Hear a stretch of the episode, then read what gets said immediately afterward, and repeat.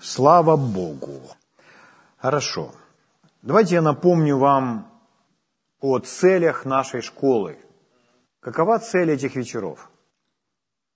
Каждый человек, который пришел к Богу однажды, который уверовал в Господа Иисуса Христа, он имеет на своей жизни призвание. Призвание – это Божье предназначение. То есть у Бога есть призвание или предназначение для нашей жизни, чтобы мы с вами исполнили свое призвание. Господь Иисус, Он исполнил свое призвание. Его миссия заключалась в том, что Он пришел на эту землю и отдал свою жизнь за все человечество. Ну, это одна из его миссий. Он также еще ходил по этой земле как наставник и учитель, и принес целое учение. Вот. Но он пришел на эту землю как искупитель. И поэтому он пролил свою кровь, отдал свою жизнь. И на кресте он сказал, свершилось. То есть он выполнил то, что Отец предназначил ему исполнить. Поэтому в Гефсиманском саду у него была такая сложная, тяжелая молитва. Он молился и находился в борении он боролся. Ему было сложно, э, ему было непросто подчиняться и покоряться Божьему плану, потому что Божий план был сложный. Ему нужно было физически умереть, ему нужно было душевно страдать, и ему нужно было духовно пострадать. То есть ему нужно было пережить э, духовную смерть, то есть пережить полную разлуку со своим отцом. И когда грехи всего человечества приходили на Иисуса в том Гефсиманском саду, и когда он осознавал, через что ему предстоит пройти, то он спрашивал у отца, «Отец, возможно, чтобы миновала меня эта чаша, чтобы мне не пить ее?» И дальше Иисус говорил, «Впрочем, Отец, не так, как я хочу». То есть я бы не хотел пить эту чашу, не так, как я хочу, но как ты хочешь. Не моя воля, но твоя воля да будет. И он таким образом молился трижды, подчиняя себя воле Божьей. Иисус наш пример. Иисус наш пример, как мы с вами должны жить. Это его призвание, его предназначение, его миссия. Но у каждого человека, рожденного свыше, есть призвание, есть предназначение, есть миссия, определенная Богом. И если Бога не слышать, если Бога не искать, если Бога не искать страстно, то человек не узнает об этом предназначении, не узнает об этой воле, которую Бог имеет для него. Однажды Господь Иисус э, явился брату Хейгену, и он ему сказал, что э, он еще, брат Хейген еще не вступил в первую фазу, ну, на первый уровень своего служения. А в этот период брат Хейген уже был около 15 лет в служении. Он был 12 лет пастором. Около трех лет ездил как евангелист по всей стране. И вот Господь Иисус ему говорит, ты не, ты не вступил еще даже в первую фазу твоего служения, потому что я не призывал тебя быть пастором, не призывал тебя быть евангелистом. И для брата Хейгена это был просто шок. Потому что после 15 лет служения он не вступил еще в свое служение. И Господь сказал ему следующее.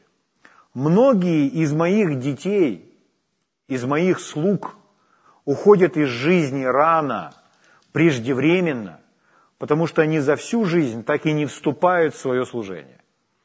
И он ему сказал, если бы ты сейчас не искал меня и так бы продолжал жить, ты бы дожил до 55 лет. И этот человек не совершает грехов, он живет благочестивой жизнью. Просто он выполняет то, к чему его Бог не призывал.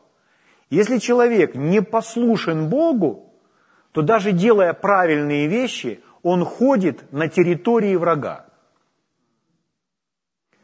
Поэтому важно знать свое призвание, знать свое предназначение. Потому что в церкви люди, они порой, они ходят, они ходят наугад, просто на ощупь, чтобы, э, прощупывая свою дорогу. Но мы не должны ходить на ощупь. Мы должны точно знать от Бога, что бы Господь хотел на сегодняшний день, чтобы я делал. Как Он хотел бы, чтобы я служил Ему сегодня. Иногда, возвращаясь еще к служению брата Хейгена, иногда брата Хейгена другие служители спрашивали и говорили ему, а тебя, слушай, тебя не беспокоит, например, что посещаемость в церкви снизилась или посещаемость церкви стала меньше. У тебя бывает такое? Он говорит, конечно, бывает. Бывает, что посещаемость снижается. Тебя это не беспокоит? Он говорит, я не служу Богу из-за посещаемости. Что если посещаемость увеличилась, то я доволен, и я служу Богу. Если снизилась, то я расстраиваюсь. Я не по этой причине служу Богу. Я служу Богу, потому что Он призвал меня служить. Поэтому если на мое собрание придет две пожилые женщины и заснут во время моей проповеди, я просто еще громче буду смеяться. Вы понимаете меня? Другие служители спрашивают, а если вдруг э, приход финансов в церковь, он снижается, падает, тебя не расстраивает это, тебя это не угнетает? У тебя бывает, что у тебя финансы приходят меньше в твою церковь, чем другие дни? Говорит, конечно, бывает. Бывает, что приходит в церковь меньше, и мы можем делать меньше из-за финансов. Но меня не расстраивает это. Я не служу из-за денег, я служу из-за того, из-за того, что Бог призвал меня. Для меня это пример, мне это помогает. Я живу точно так же. Я отказываюсь смотреть на все видимые вещи. И моя цель и мое предназначение на этой земле – угодить Богу и исполнить то, к чему Он меня призвал. И я знаю, что я буду успешен, когда я буду Ему послушен с желанием. И я буду вкушать благо земли. Но если я или вы не будете искать Бога, то вы не найдете Его. Он не заговорит к вам, потому что у Него есть такое качество – что мы должны проявлять эту инициативу поиска. Он поможет нам, Он поддержит нас, Он откроет нам. Но человек должен проявлять определенную инициативу. Он должен располагать свое сердце. Он должен хотеть, жаждать. Я когда помню о жажде проповедовал там, ну сначала у нас в церкви, о жажде и о желании. Потом в некоторых других церквях и в одной церкви обычно о желании очень сложно людям проповедовать. Э, почему? Вообще о, о многих вещах сложно проповедовать, потому что люди, они все сваливают на Бога. Они живут век благодати, поэтому Бог делает все за нас, мы не делаем вообще ничего.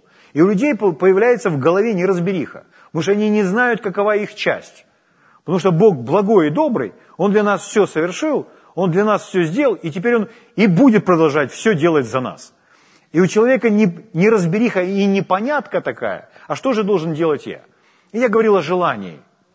Угу. Писание говорит, если захотите и послушаетесь, что будете вкушать благо земли. Мне люди сразу цитируют другой стих. Мне люди, Бог производит нас и действия, и хотения. То есть, если Бог желание не произойдет, все, у тебя его не будет. Но есть же наша воля, есть же наше стремление. Как же написано, духом пламенеете, Господу служите, в усердии не ослабевайте, исполняйтесь духом, Аминь? Слава Богу. Поэтому, э, когда мы с вами возгреваем себя, возгреваем свое сердце и ищем Бога, Он обещает нам, что Он обязательно будет найден нами.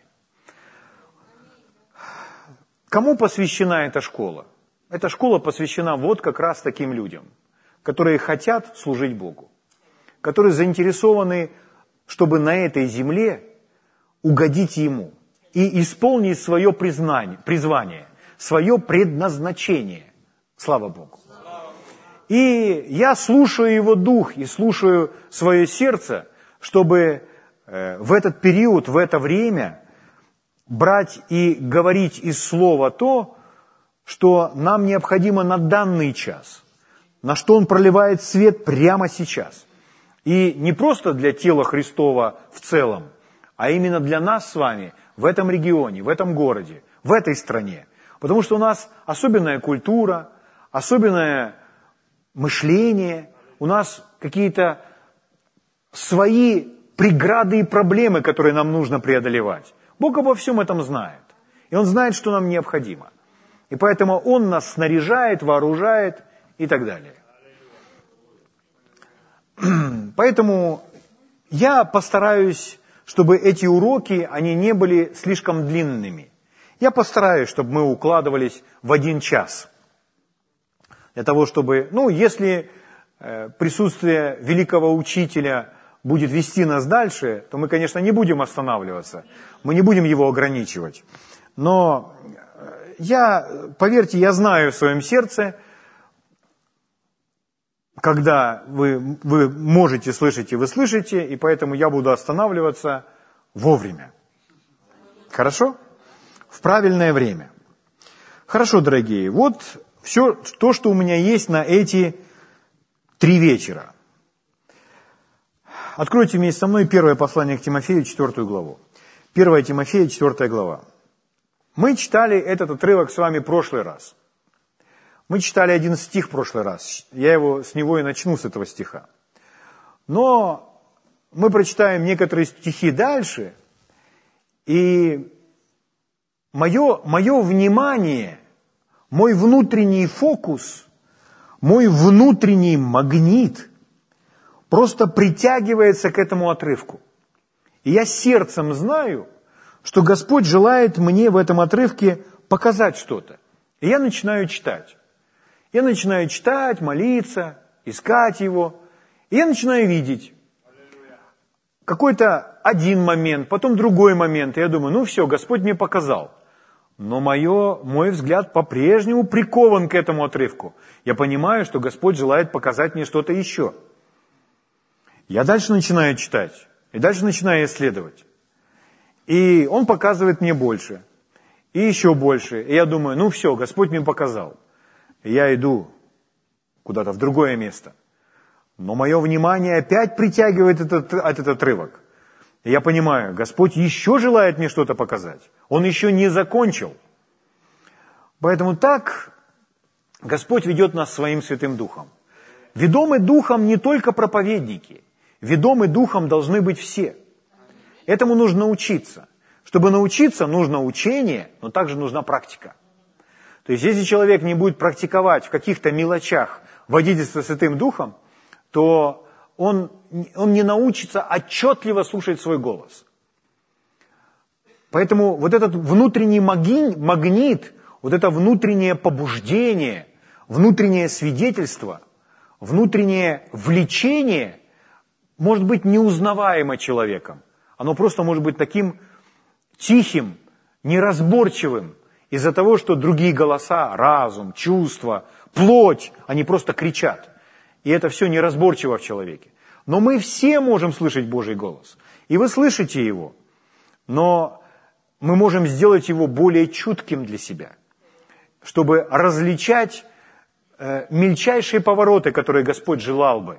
Он будет говорить нам о нашем неправильном мышлении – исправляя наше мышление. Он будет менять наши взгляды. Он будет созидать нашу веру, строить наше хождение в любви. И мы будем становиться с вами еще смелее, еще сильнее, еще крепче. И мы будем делать шаги, которые никто не делает. Почему? Потому что мы ведомы Богом, потому что мы общаемся с Всевышним, с Всемогущим, Всесильным – так и должно быть. А если, общаясь с Богом, я становлюсь еще более озабоченным, еще более пугливым, еще более стрессонеустойчивым, то значит, это я с каким-то другим Богом общаюсь. Потому что этот настоящий живой Бог, Он должен сделать, Он обязательно сделает меня сильнее. Аминь. Здесь очень важную роль играет совесть. К сожалению, не так много в нашем э, в нашем русскоговорящем обществе правильного учения совести. Брат Хейген когда-то, он сделал это утверждение, основываясь на местах Писания из Библии, что ну, он определил это все, обобщил, и он сказал, совесть – это голос моего духа. Раз совесть – это голос моего духа, моего возрожденного духа, у человека, который не рожден свыше, совесть тоже голос его духа. Только это другая совесть. Совесть может быть прожженной. Вот. Но говоря о нашей с вами совести, это голос нашего духа. Поэтому, когда мы рождены свыше, то слушая свою совесть, это голос нашего духа, это канал, по которому с нами разговаривает Бог. Слушать совесть – это правильно. Я помню, начал в Фейсбуке публиковать там разные цитаты из учения Кейтамура. Там, ну, я их немножко переписал, там, добавил какие-то приложения, предложения, но в основном это учение, которое я, которому я научился у Кейтамура. И э, это все основывается на Библии, про совесть. Но люди начали писать мне разные, даже служители, они начали писать, я лучше буду слушать Дух Святой, а не совесть. Зачем мне совесть, когда у меня есть Дух Святой?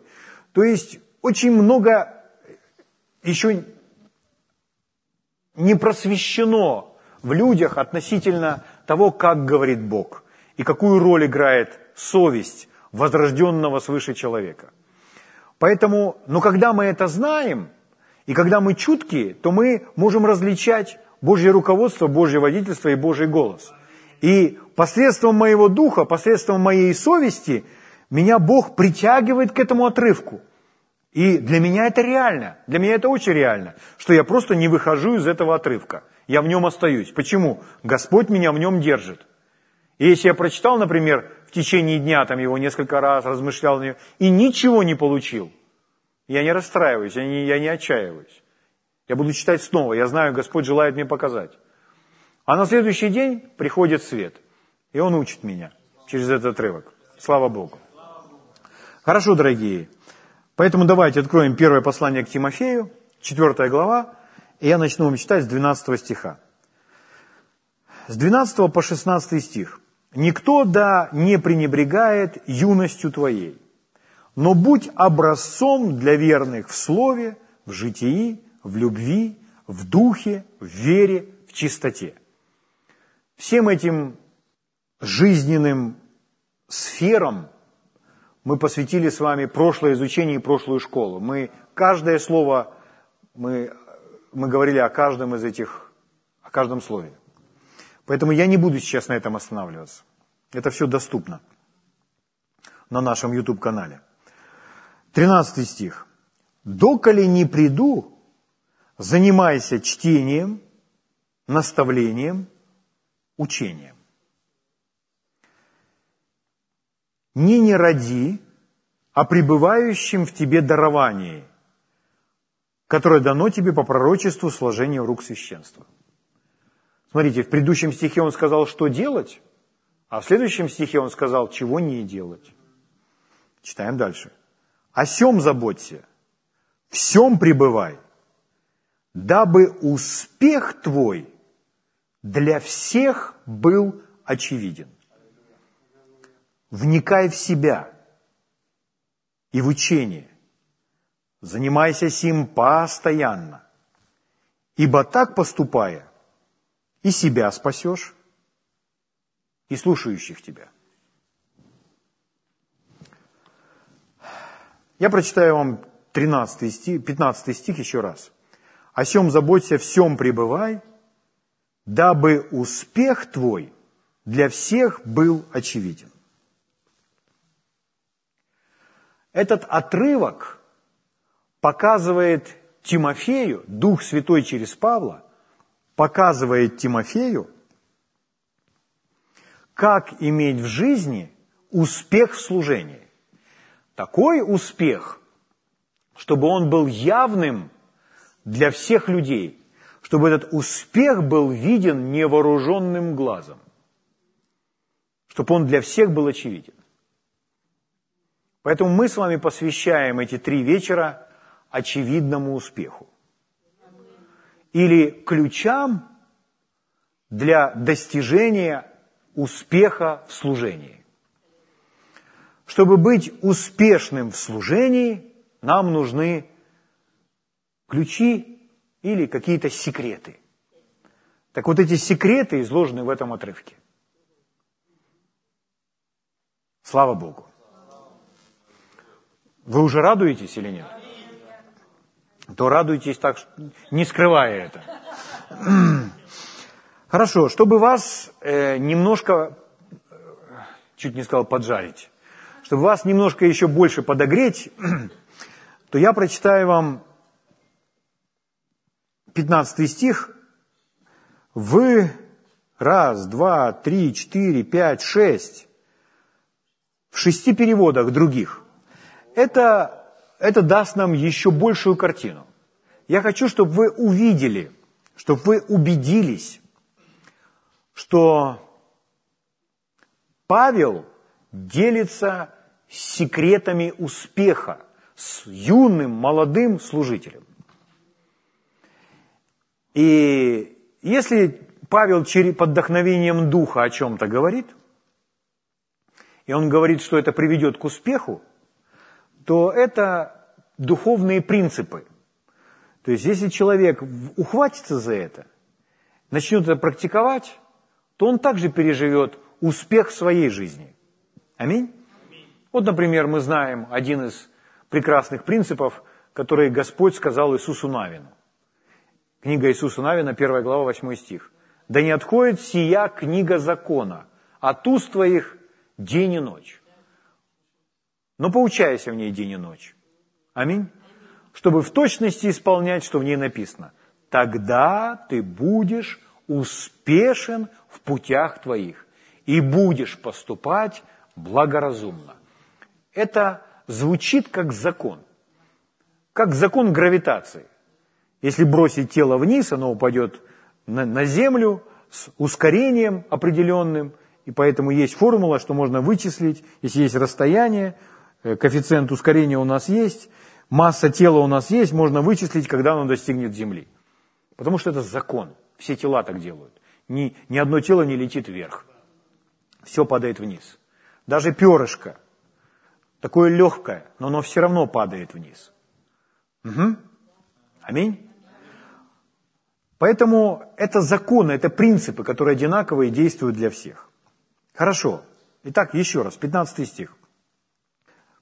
Американская стандартная версия, перевод называется так. «Будь усерден в этих вещах». В каких вещах? То, что он перечисляет в этом отрывке. То, что он говорит до этого стиха. Чего он касается после этого стиха. В этом отрывке.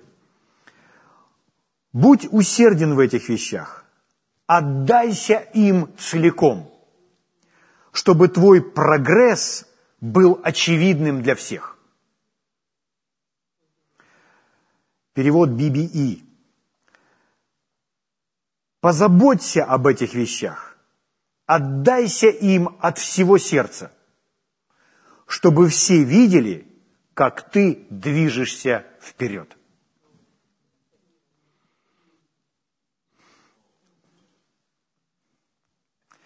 Ну, вот так вот, хотите нос утереть вообще кому-то, знаете, там вот бывает так, что пришел к Богу, я когда к Богу пришел, то мне говорили, Дима, куда ты пошел? И мне начали говорить, те, которые верят в Бога, они обычно, дети у них там не учатся там, глупые, денег нету, болеют там, и мне начинают перечислять. Ну, когда я только к Богу пришел. Что это такие ограниченные люди, которые деградируют. И этот дьявол навязывает такую картину, что верующий человек, тот человек, который поверил в Бога, он такой вот, ограниченный, недалекий, связанный, весь такой мрачный, темный, живущий серой жизнью, ничего ему нельзя, никуда не ходи и так далее. И мне говорят об этом, а я, а я полюбил Бога, и я еще не знаю, как это с Богом, я только к Нему пришел. Но у меня хватило мудрости игнорировать их слова, потому что в моем сердце кто-то внутри мне говорил, это неправда. Это неправда. Я не понимал, что кто-то внутри мне говорит, это неправда. Но моя внутренность просто не соглашалась с этими словами. И я думаю, да не может быть это правдой. Да не может быть это правдой. Да не такая жизнь. И когда мы читаем, какая жизнь во Христе, да, у нас много переключений, у нас много разных трудностей. Но приключения и трудности есть у всех на этой планете. С трудностями сталкивается каждый человек. Верующий в Бога и верующий в дьявола. Или просто неверующий. Аминь.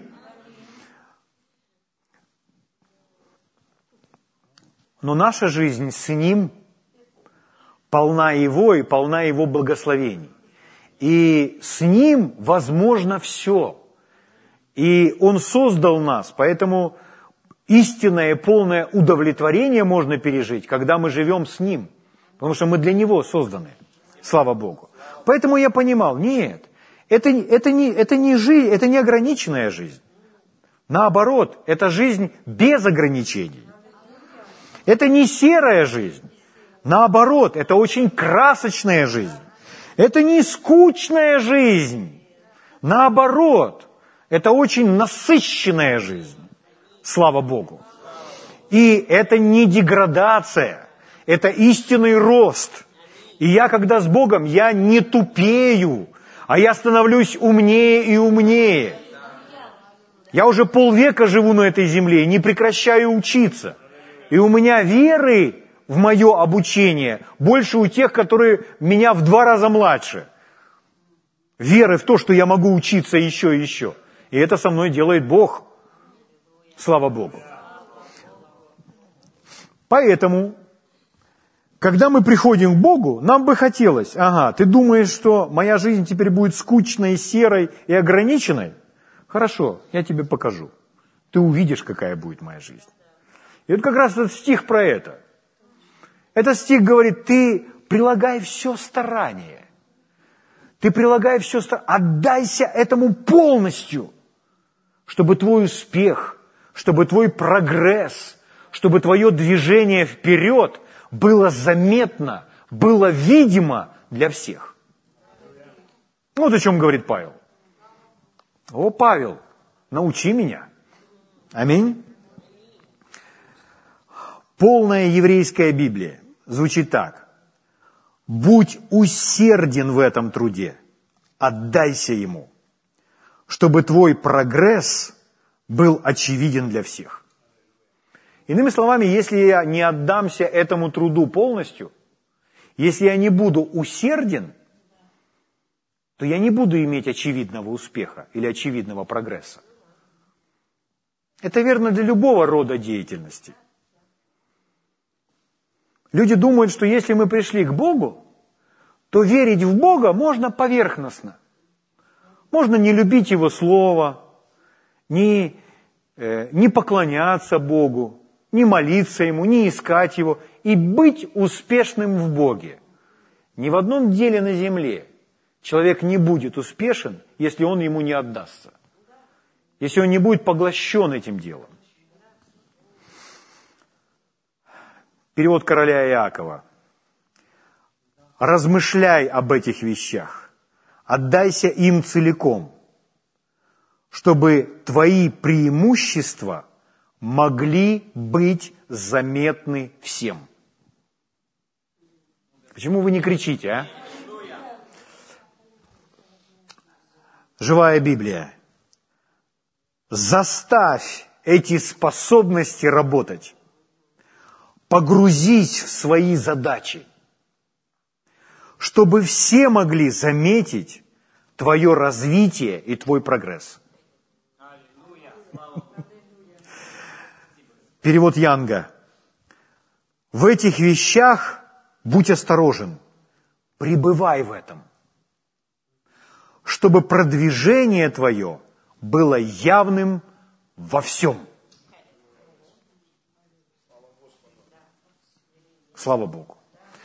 Друзья, скажите, а как же, как же иначе? Мы состоим с Богом в завете. Бог нас ведет. Бог с нами разговаривает – Бог нам подсказывает. Бог наделил нас силой. У Бога есть для нашей жизни план. И вдруг в нашей жизни нет очевидного успеха. Сто процентов человек не следует этому плану. Нет лучшей жизни, чем жизнь в завете с Богом, когда мы ходим с Ним, повинуемся Ему – и следуем Его плану для своей жизни. Лучшей жизни нет, не существует. Слава Богу.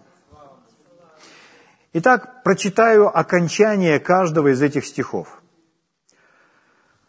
чтобы твой прогресс был очевидным для всех, чтобы все видели, как ты движешься вперед, чтобы твой прогресс был очевидным для всех, чтобы твои преимущества могли быть заметны всем, чтобы все могли заметить твое развитие и прогресс, чтобы продвижение твое было явным во всем. И как у нас написано, чтобы успех твой для всех был очевидным. Тоже звучит очень красиво и очень хорошо, несмотря на давность лет перевода. Слава Богу. Аллилуйя. Хорошо, дорогие. Итак, сейчас я вернусь э, к Тимофею, и мы будем с вами выуживать отсюда эти важные наставления и находить их в других отрывках из Библии, на что делает ударение Павел относительно служителя молодого по имени Тимофей. Но давайте я, пожалуй, еще вот что скажу. Мы здесь с вами в школе служения. Это школа для людей, которые хотят служить Богу. Тимофей – молодой служитель. Иногда человек может себя просто исключать и говорить, ну это же Тимофей, он служитель, там, или он пастор, а я же не такой человек, я же не пастор. Но еще раз, каждый член тела Христова призван к какому-либо служению. И принципы, изложенные Павлом Тимофею, есть какие-то специфические или характерные, как для пастора. Когда он дает ему наставления относительно епископов, диаконов, как там все расставить и так далее. Это дано, даны инструкции пастору. Но когда он говорит о внутреннем человеке, когда он говорит об отношении к служению, когда он говорит, на, на, на, что, на чем стоит фокусироваться и сосредотачивать свое внимание, это общие правила для всех.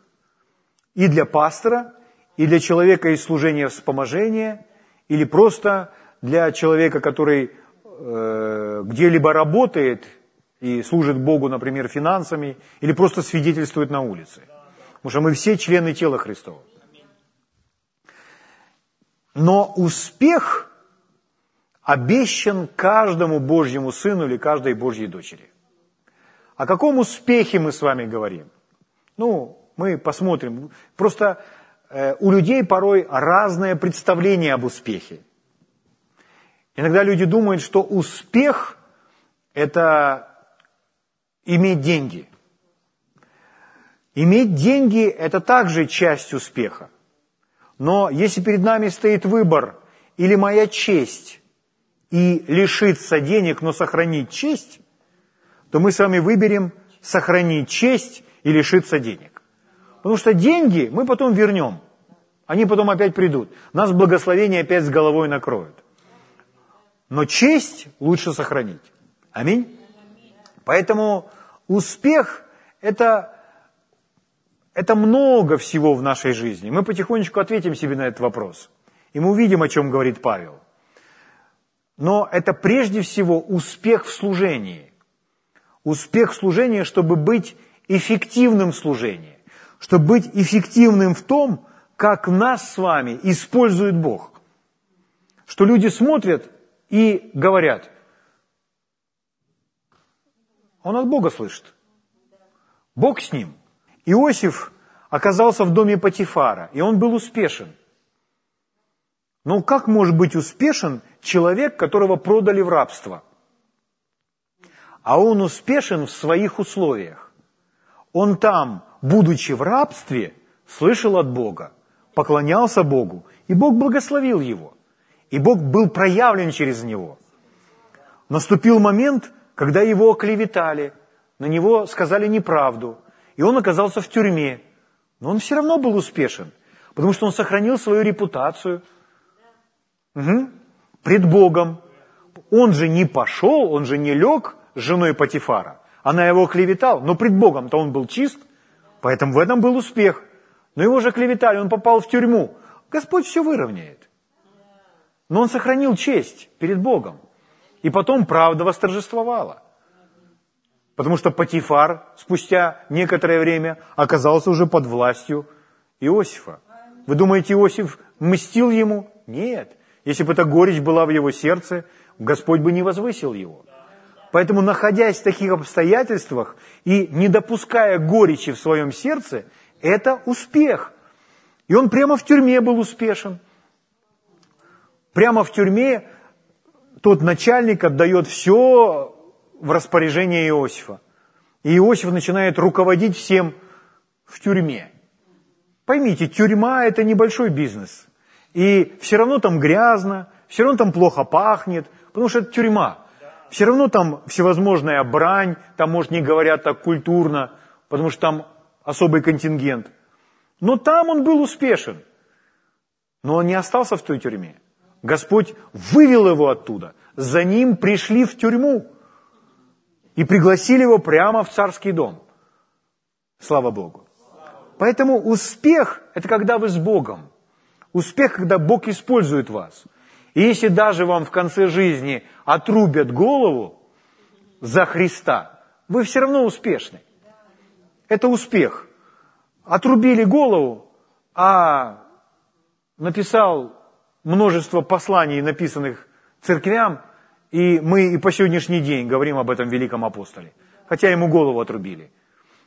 Но он течение совершил, веру сохранил. И в этом успех. Были ли у него деньги? Были деньги. Он же сам говорит, я получил все, я избыточествую. Но он также говорит, что я умею жить и в холоде, и в голоде. То есть, когда этих денег нет. Поэтому думать только, что материальная часть определяет весь наш успех, это малая часть успеха. И порой она временная. И она может исчезнуть, потом опять появиться. Но когда мы с вами с Богом, когда Он проявлен через нас, и мы Ему угождаем, вот в чем истинный успех. Когда Он прославляется нашей жизнью. Слава Богу. Поэтому, друзья, конечно же, успех включает в себя каждую сферу нашей жизни. Но прежде всего мы говорим о успешном служении, чтобы Бог использовал нас на этой земле. Слава Богу. Хорошо, дорогие. Откройте вместе со мной послание Иакова. В церкви среди рожденных свыше людей находятся две группы. Ну, сегодня мы церковь должны с вами увидеть состоящую из двух групп. И Иаков говорит нам про эти две группы людей. Я вам говорил об успехе, я еще хочу дать вам одно приглашение вступить в одну группу и больше никогда из нее не выходить. Смотрите, Иаков, 1 глава, 22 стих. Он говорит так. «Будьте же исполнители слова, а не слышатели только, обманывающие самих себя». Вот в этом стихе говорится о двух группах. Как они названы? Первая группа Будьте же исполнители слова.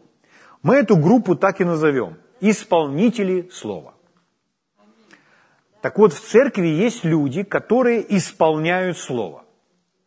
Если вы еще не из этой группы, вам нужно прямо сегодня же вечером вступить в ее ряды. А дальше он говорит, а не слышите ли только? Вторая группа это люди в церкви, которые называются слышатели только. Не слышатели, а слышатели только.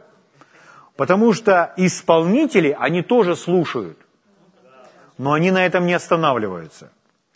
А эта вторая группа, она слышатели только.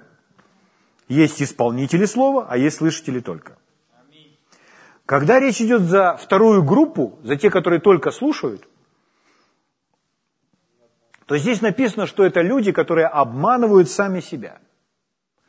Слушать Божье Слово и не жить им, согласно Библии, это обманывает самого себя.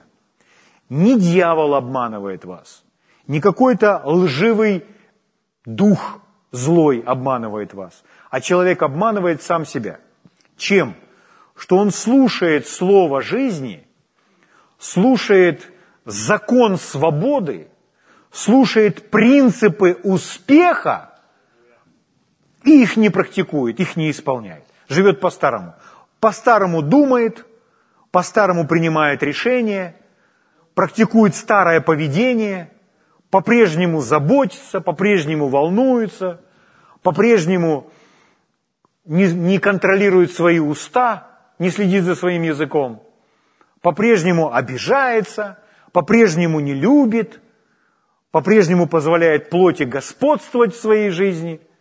Но этот человек родился свыше когда-то, и он ходит в прекрасную церковь, и, возможно, даже не пропускает собраний, и, возможно, даже сидит и конспектирует все, и, возможно, даже э, много знает мест Писания, и, возможно, может поддержать тему на любой разговор, потому что он так много всего наслушался. И если вы будете с ним разговаривать, то вы не обнаружите, какой просто слышатель, а какой исполнитель.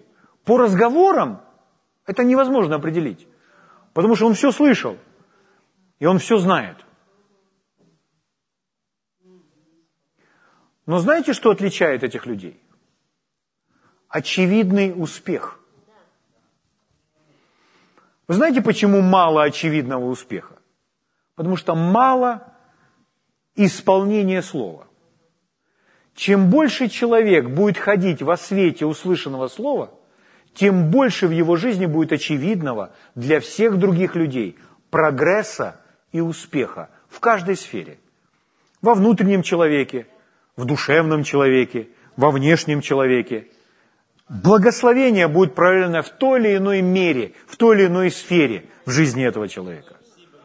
Но если забывать слово, оставлять его, то жизнь верующего человека, члена церкви, ничем не будет отличаться от неверующего.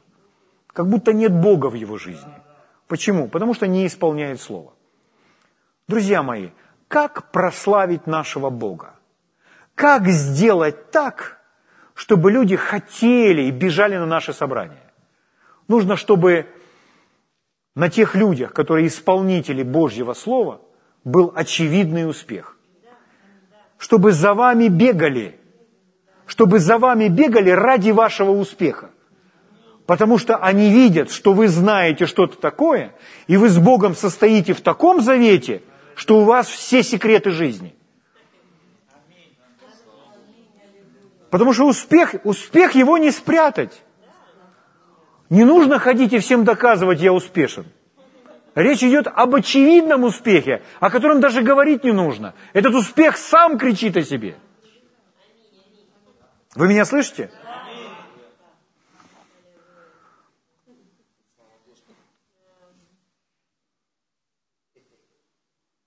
Давайте позволим этой группе действовать. Группа исполнителей слова, в жизни которых успех очевиден за которыми бегают те, которые или неверующие, или только слышатели забывчивые, и хотят выведать ваши секреты и ключи жизни. Вы со мной? Слава Богу.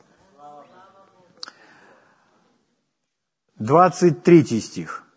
«Ибо кто слушает Слово и не исполняет его, это про людей в церкви, тот подобен человеку, рассматривающему природные черты лица своего в зеркале.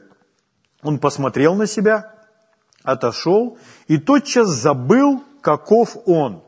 Забыл, каков он, это значит человек, он не успел преобразиться. Он забыл, каков он. Он видел, он рассматривал, он получал благословение, узнавая о себе, узнавая о своих возможностях. Но из-за того, что он не исполняет, он отошел, он забыл, каков он. Он забыл, что он все может. Он забыл, что у него есть власть. Он забыл, что у него есть имя Иисуса. Он забыл, что он новое творение. Он забыл, что Бог с ним. Он забыл, что он ведом Богом. Он забыл, что у него, у Бога есть план Божий для его жизни. Он забыл, что Бог благословил его благословением Авраама. Он забыл, что он богат. Он забыл, что он здоров. Он забыл, что он праведен. Он забыл, что он полон радости. Он забыл, что он полон мира. Он забыл, что бесы трепещут перед ним. Он забыл. Он не живет на этом уровне. Он живет как все. забыл, каков он. И ему, его опять нужно учить, его нужно возвращать к Божьему Слову, чтобы опять победа поднялась в нем. 25 стих. «Но кто вникнет в закон совершенный, закон свободы, и прибудет в нем, тот, будучи не слушателем забывчивым, но исполнителем дела, блажен, в другом переводе, благословен. Блажен или благословен будет в своем действии.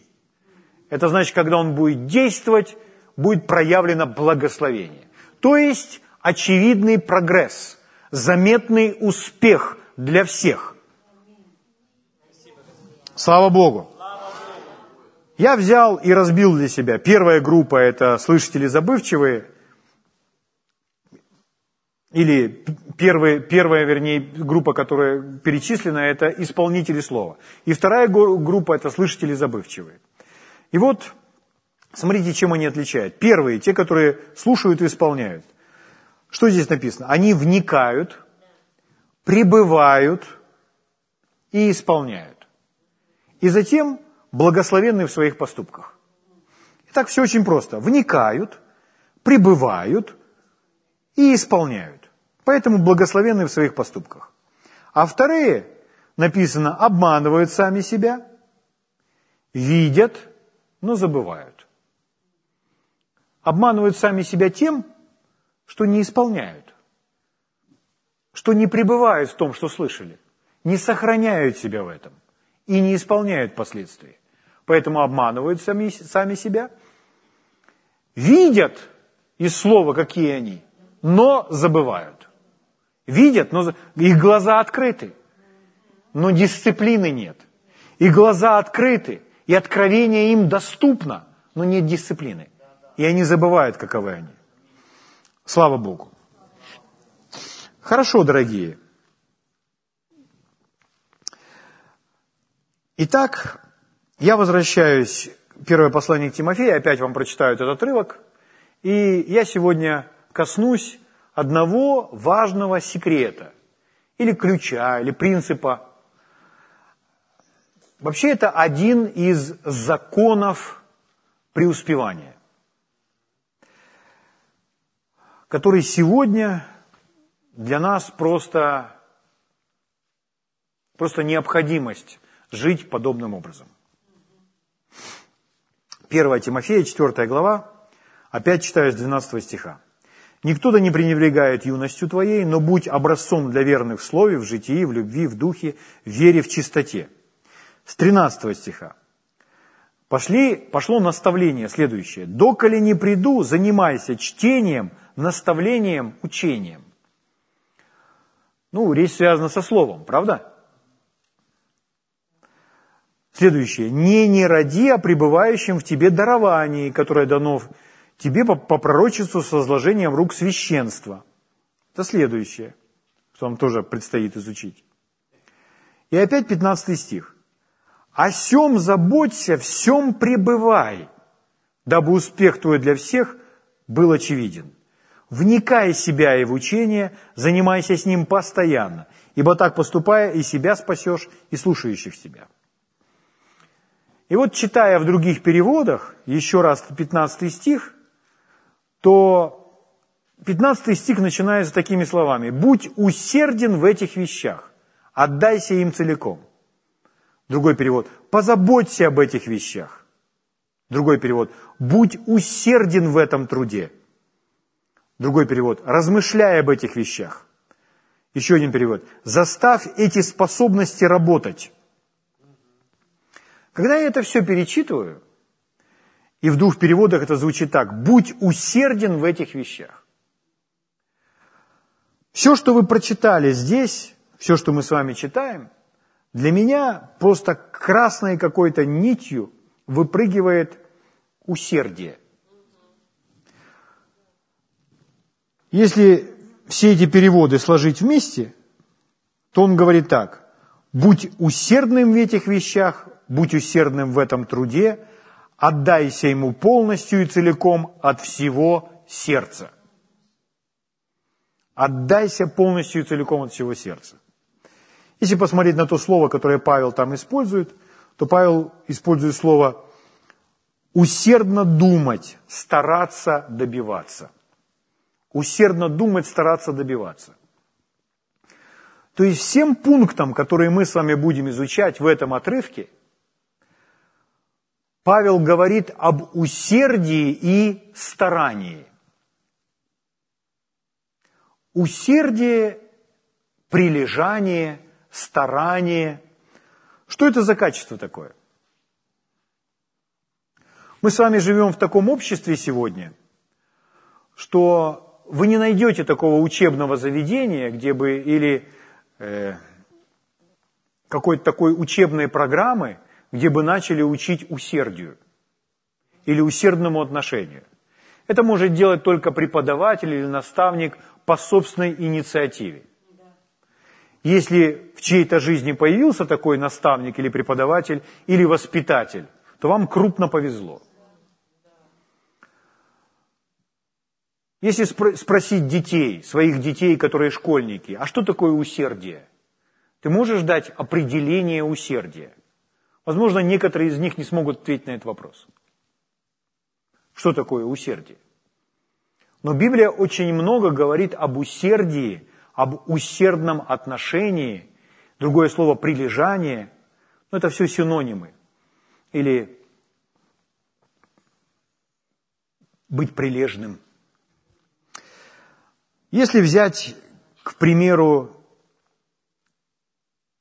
ну просто для нашего общего развития, просто из справочника, из словаря. Раз нигде на тему усердия не учат, значит церковь это самое то место. Усердие – это добродетель, характеризующаяся большим старанием или прилежанием. Это добродетель, характеризующаяся большим старанием или прилежанием. Повышенная степень усердия называется рвением. В устаревшем значении слова также сердечное расположение, горячая преданность, приверженность кому-либо или чему-либо, сердечное, заботливое отношение к человеку. Сердечное или заботливое отношение к человеку – это усердие. Вот думая об усердном труде – об усердной работе. Подумайте, например, про медсестру. Медсестра, которая ухаживает за больным и которая ставит ему капельницу. Скажите, в ее служении, в ее труде должно быть усердие. Если усердие будет отсутствовать, то это угрожает жизни пациента. Но усердие должно быть в каждой сфере нашей жизни. И люди обладают усердием. Они, когда они любят свое дело, они делают это очень усердно. Они проявляют максимум старания, выполняя ту или иную работу. Если человек, например, любит работу на земле, то он тщательно пропалывает свою грядку, под ниточку садит там разные овощи, поливает, мульчирует, удобряет, просапывает, пропалывает, жучков собирает. Он, он полон усердия. У него в огороде чище, чем у некоторых в квартире. Что это такое? Это усердие. А потом мы видим, что у человека обильный урожай.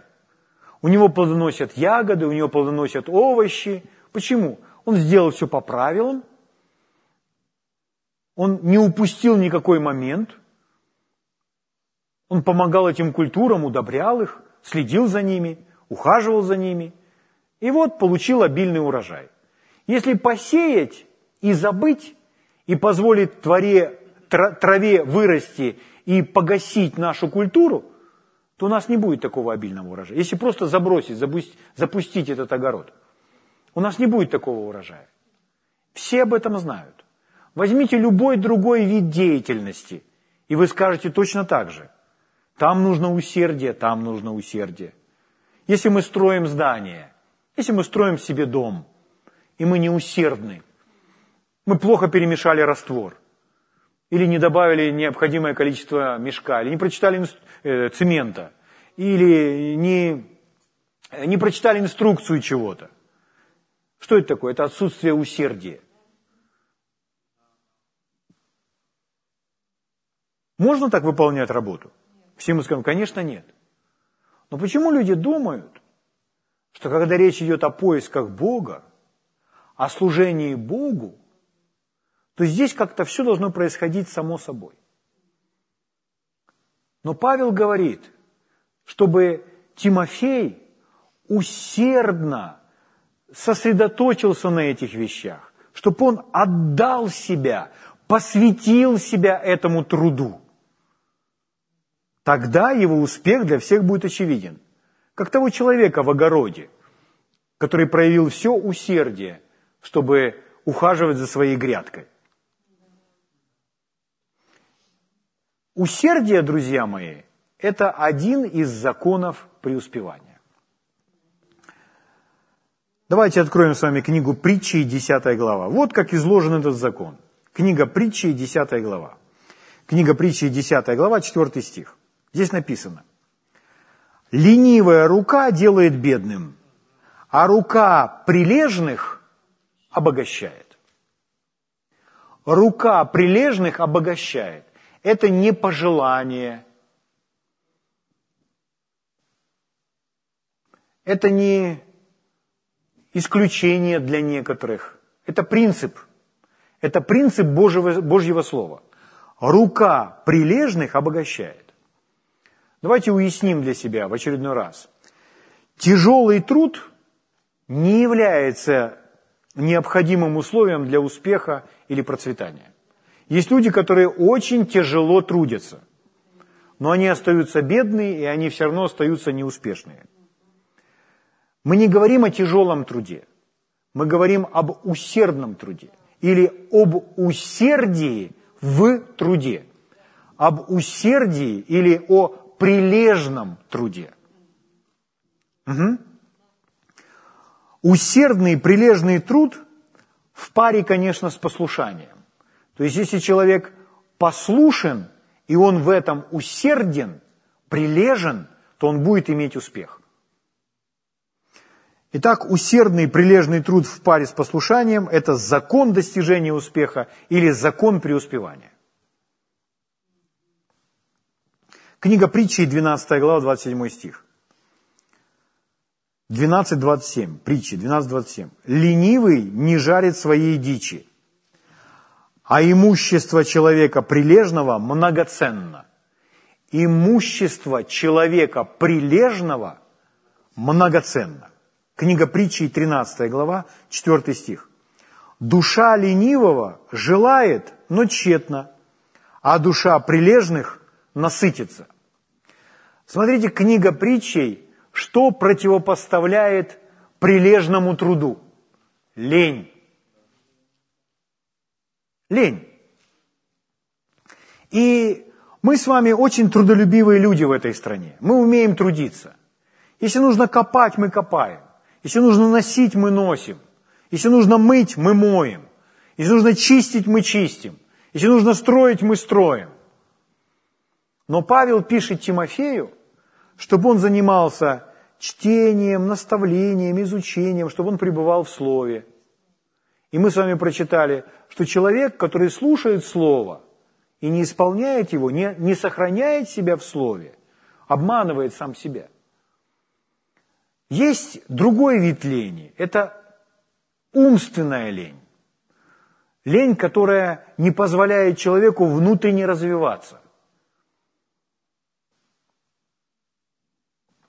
А Павел призывает к усердию или прилежанию в этом духовном труде.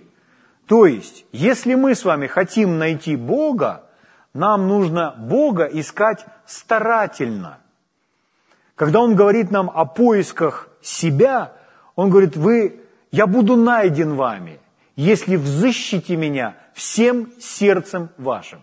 Иными словами, если прилежно будете искать меня, если усердно будете искать меня. То есть в сердце должна быть страсть. А если этого нет, тогда люди не находят. Друзья мои, это ключ к успеху. Чтобы успех был очевиден, человек должен заниматься своим делом усердно. Слава Богу. Книга притчи, 12 глава, 24 стих. 12.24. «Рука прилежных будет господствовать, а ленивая будет подданию». Рука прилежных будет господствовать, а ленивая будет подданию. Не нужно лениться искать Бога. Не нужно лениться читать Библию. Не нужно лениться посещать собрания. Не нужно лениться писать конспекты. Не нужно лениться размышлять над Божьим Словом. А что ну, нужно быть усердным в этом? Нужно искать до тех пор, пока не найду. Нужно молиться до тех пор, пока не получу ответ. И в этом нужно быть усердным. Это верно в отношении поля, в отношении урожая. Это верно в любом виде деятельности, в любой сфере деятельности. Писание говорит нам, все делайте как для Господа. Читали когда-нибудь? Послание к Колоссянам, 3 глава, 23 стих написано. Колоссянам 3.23. «И все, что делаете, делайте от души, как для Господа, а не для человеков». Смотрите в других переводах. Полная еврейская Библия. «Какую бы работу вы ни выполняли, вкладывайтесь в нее, как те, кто служит не просто другим людям, но Господу. Вкладывайтесь в нее». А вот живая Библия – Работайте усердно и с энтузиазмом во всем. Что вы делаете? Как если бы вы работали для Господа, а не только для своих господ. Работайте усердно и с энтузиазмом во всем. Как будто вы работаете для Бога, а не для своих господ. Слава Богу. Когда Библия говорит о молитве, есть такое понятие, как усердная молитва или прилежная молитва. Мы уже вспоминали сегодня Господа Иисуса Христа. Евангелие от Луки, 22 глава, 44 стих. Лука 22, 44 написано. Это Иисус в Гефсиманском саду. «И, находясь в барении, прилежнее молился». Когда Иисус находился в барении, смотрите, как, как ярко Дух Святой нам это описывает. В молитве была борьба – Подумайте про борьбу. Подумайте про двух борцов. Два борца вышли на, на мат, на ковер. И вот они стоят на ковре. И подумайте, если борец во время борьбы, он не будет усерден, или он не будет стараться, стремиться одолеть своего противника, соперника. Это вообще невозможно в спорте. Или подумайте, мы две команды, и мы перетягиваем канат. В школе занимались когда-нибудь этим? И вот мы тянем это, этот канат. И, допустим, нас, э, бриг, ну, не бригада, а это команда, семь человек. С одной стороны, семь человек с другой стороны. И в нашей команде двое или трое просто равнодушных. Просто делают без энтузиазма. Они вообще одной рукой взялись за канат. Скажите, мы с такой командой выиграем? Нет, если там тянут усердно, то мы проиграем моментально. Но что мы скажем этой команде, этим членам команды? Друг, ты что делаешь?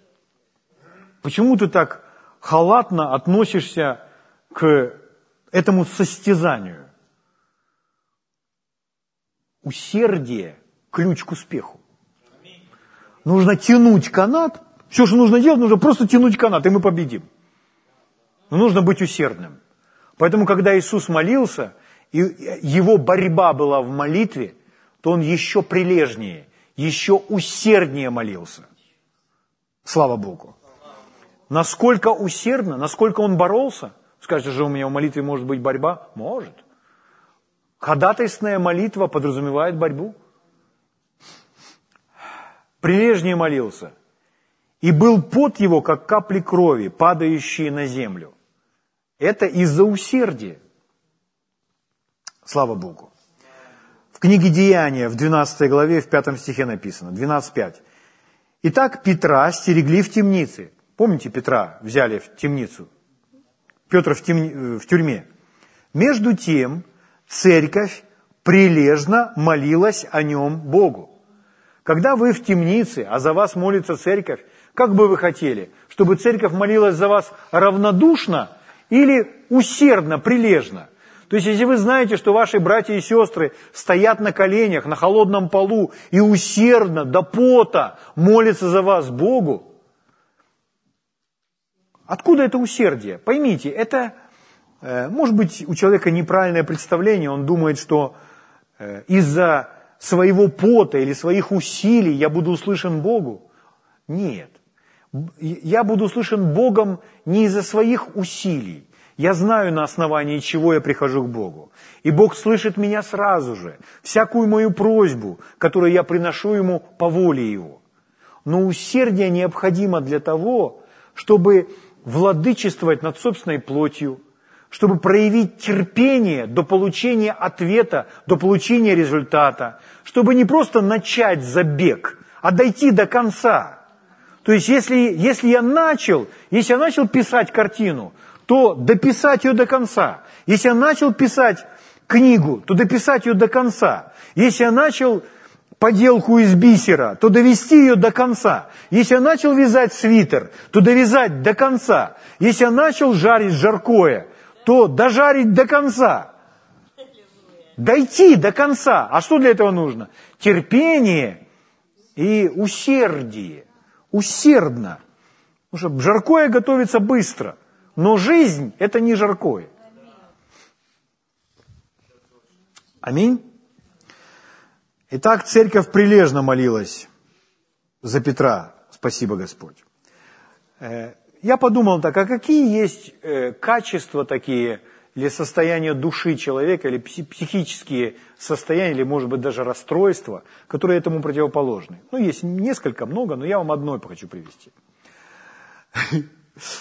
Я думаю, вы слышали такое греческое слово апатия. Вы слышали такое? Э, это апатия значит бесчувственность. Это значит без чувств или без страсти. Состояние безразличия, равнодушия, вялости. Если человек равнодушен, если он вялый, если он безразличный. Теперь давайте вернемся опять в ту церковь, которая молилась за Петра.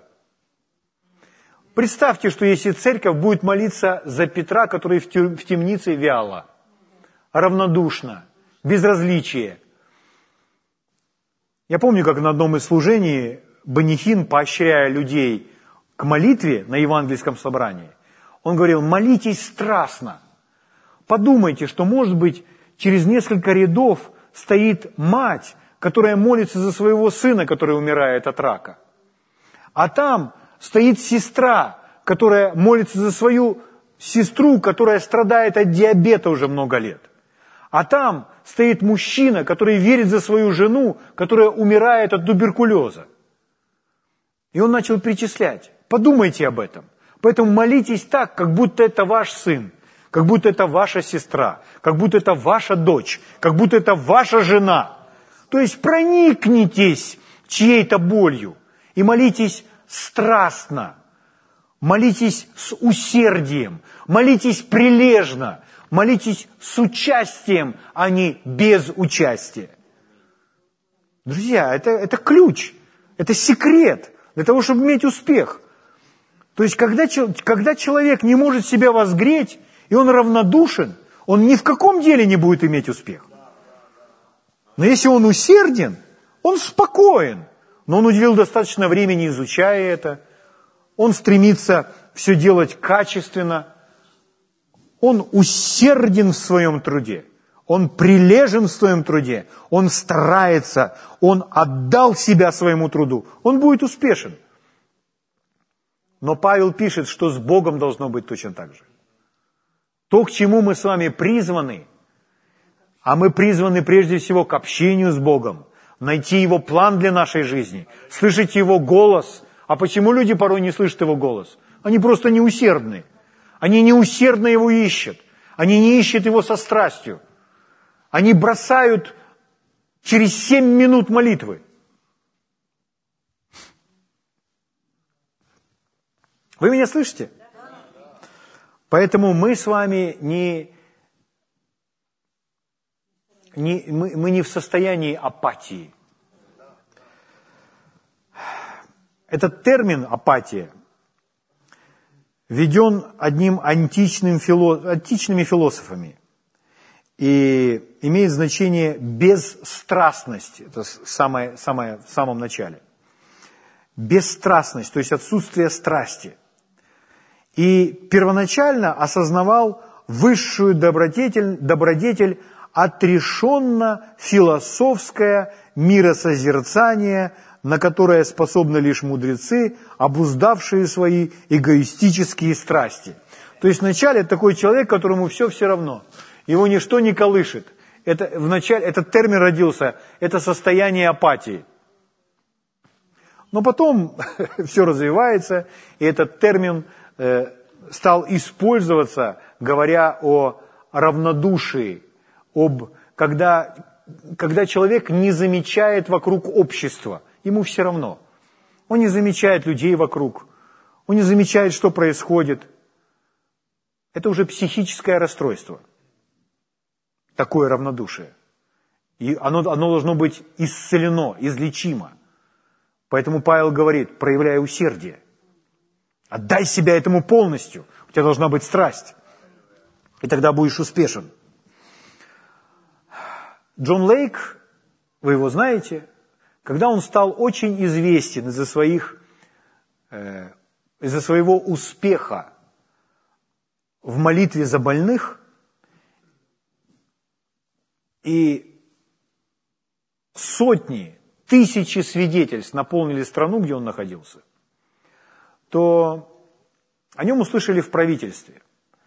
И один человек, правительственный чиновник, у которого умирала жена от рака, это была последняя стадия рака, они пригласили Джона Лейка. Пришел еще с одним служителем. И эта женщина, ну, вначале Джон Лейк убедился, что она спасена, затем он начал дел, давать ей наставления из Слова Божьего, чтобы загреть ее веру, и вместе с другим служителем они молились за нее. Они молились за нее, и когда они молились за нее – Ей становилось легче. Но после встречи с Лейком она отказалась от всех обезболивающих. Она полностью посвятила себя Богу. Она сказала, я отдаю себя Богу. Я отказываюсь от всех обезболивающих. И я буду принимать свое исцеление. Но это последняя стадия рака. Ее тело просто э, разваливается, и она испытывала очень сильную боль. Хрупкая, исхудавшая, маленькая женщина. И они продолжали молиться. Одна, в один из дней они провели в молитве всю ночь. Вы не проведете в молитве всю ночь, если у вас нет усердия. Но они усердно молились. Пока они молились, ей становилось значительно легче. Боли отступали. И на утро Джон Лейк пошел домой, чтобы принять душ, побриться и сменить рубашку, одежду – и как, он молился всю ночь, принял этот душ и возвращается домой. И опять к ней, да.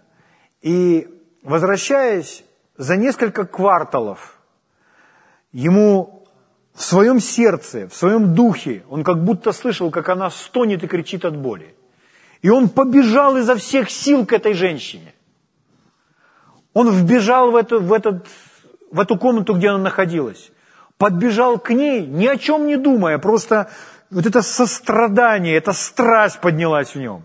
Он подбежал к этой женщине, схватил ее исхудавшее, обессиленное тело, прижал к себе, упал на колени и заплакал, что было сил. Пока он плакал, она полностью исцелилась.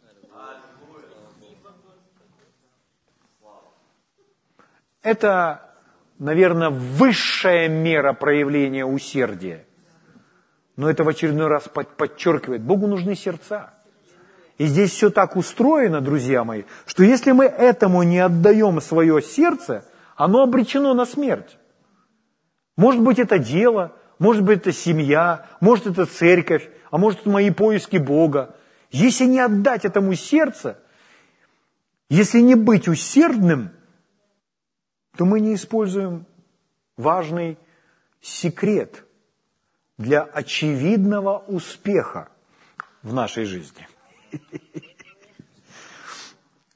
Слава Богу. Поэтому церковь прилежно молилась о Петре Богу. Давайте прочитаю вам из книги брата Хейгена «Искусство молитвы». В книге «Искусство молитвы» брат Хейген пишет, «Много может усиленная молитва праведного. Эффективная молитва предполагает горячее рвение, горячую страсть. Библия учит, что мы должны всегда пламенеть в духе. Римлянам 12.1. Вайн говорит, что слово, переведенное как «пламенеть» в послании к римлянам, означает «быть горячим», «кипеть».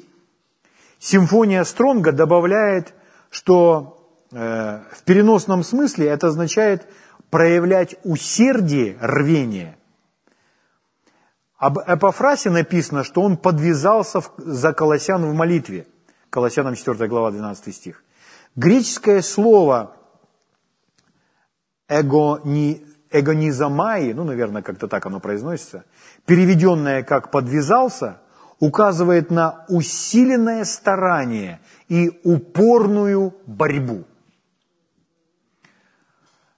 Это мы перечислили с вами и сказали все о молитве. Но это не только в сфере о молитве, это в каждой сфере. Ну, я заканчиваю на сегодня, и книга Тита, 3 глава, 8 стих, написано. Тит, 3 глава, 8 стих. Слово это верно, и я желаю, чтобы ты подтверждал о сем, дабы уверовавшие в Бога старались быть прилежными к добрым делам. Это хорошо и полезно человеком. Вот Павел пишет Тимофею, что верующие в Бога должны быть прилежны к добрым делам или старательны в добрых делах, чтобы отдавали этому свое сердце. Аминь. Слава Богу. Еще раз, противоположность этому усердию или прилежанию – это просто лень, равнодушие, беспечность. А усердие – это ключ, секрет к очевидному успеху. Слава Богу. Поэтому, возвращаясь к посланию к Тимофею, прочитаю вам еще раз. «Будь усерден в этих вещах, отдайся им целиком, чтобы твой прогресс был очевидным для всех». Слава Богу. Слава Богу. Я верю, друзья, что вы слышите, что и Слово, и Дух говорит вам. Я думаю, что это очень важно для наших людей. Я думаю, что люди очень часто это упускают. Люди могут упускать много чего. Но я всем сердцем верю, что Бог на это делает ударение в нашей с вами жизни. На усердие. Усердие в этой школе, усердие к обучению, к изменению, к тому, чтобы найти Божий план и следовать этому плану для своей жизни. Если не проявить усердие, человек не найдет того пути, по которому Бог предназначил ему идти. Если не проявить усердие, не быть усердным, человек не будет успешен. Усердие – это когда мы отдаемся этому полностью, когда мы это любим, когда никакая жертва не кажется слишком большой, потому что нам это дорого. Это как ребенок, это как ваше детище, это как ваша жизнь, потому что это для Бога, это для самого главного. Аминь. Давайте поднимемся.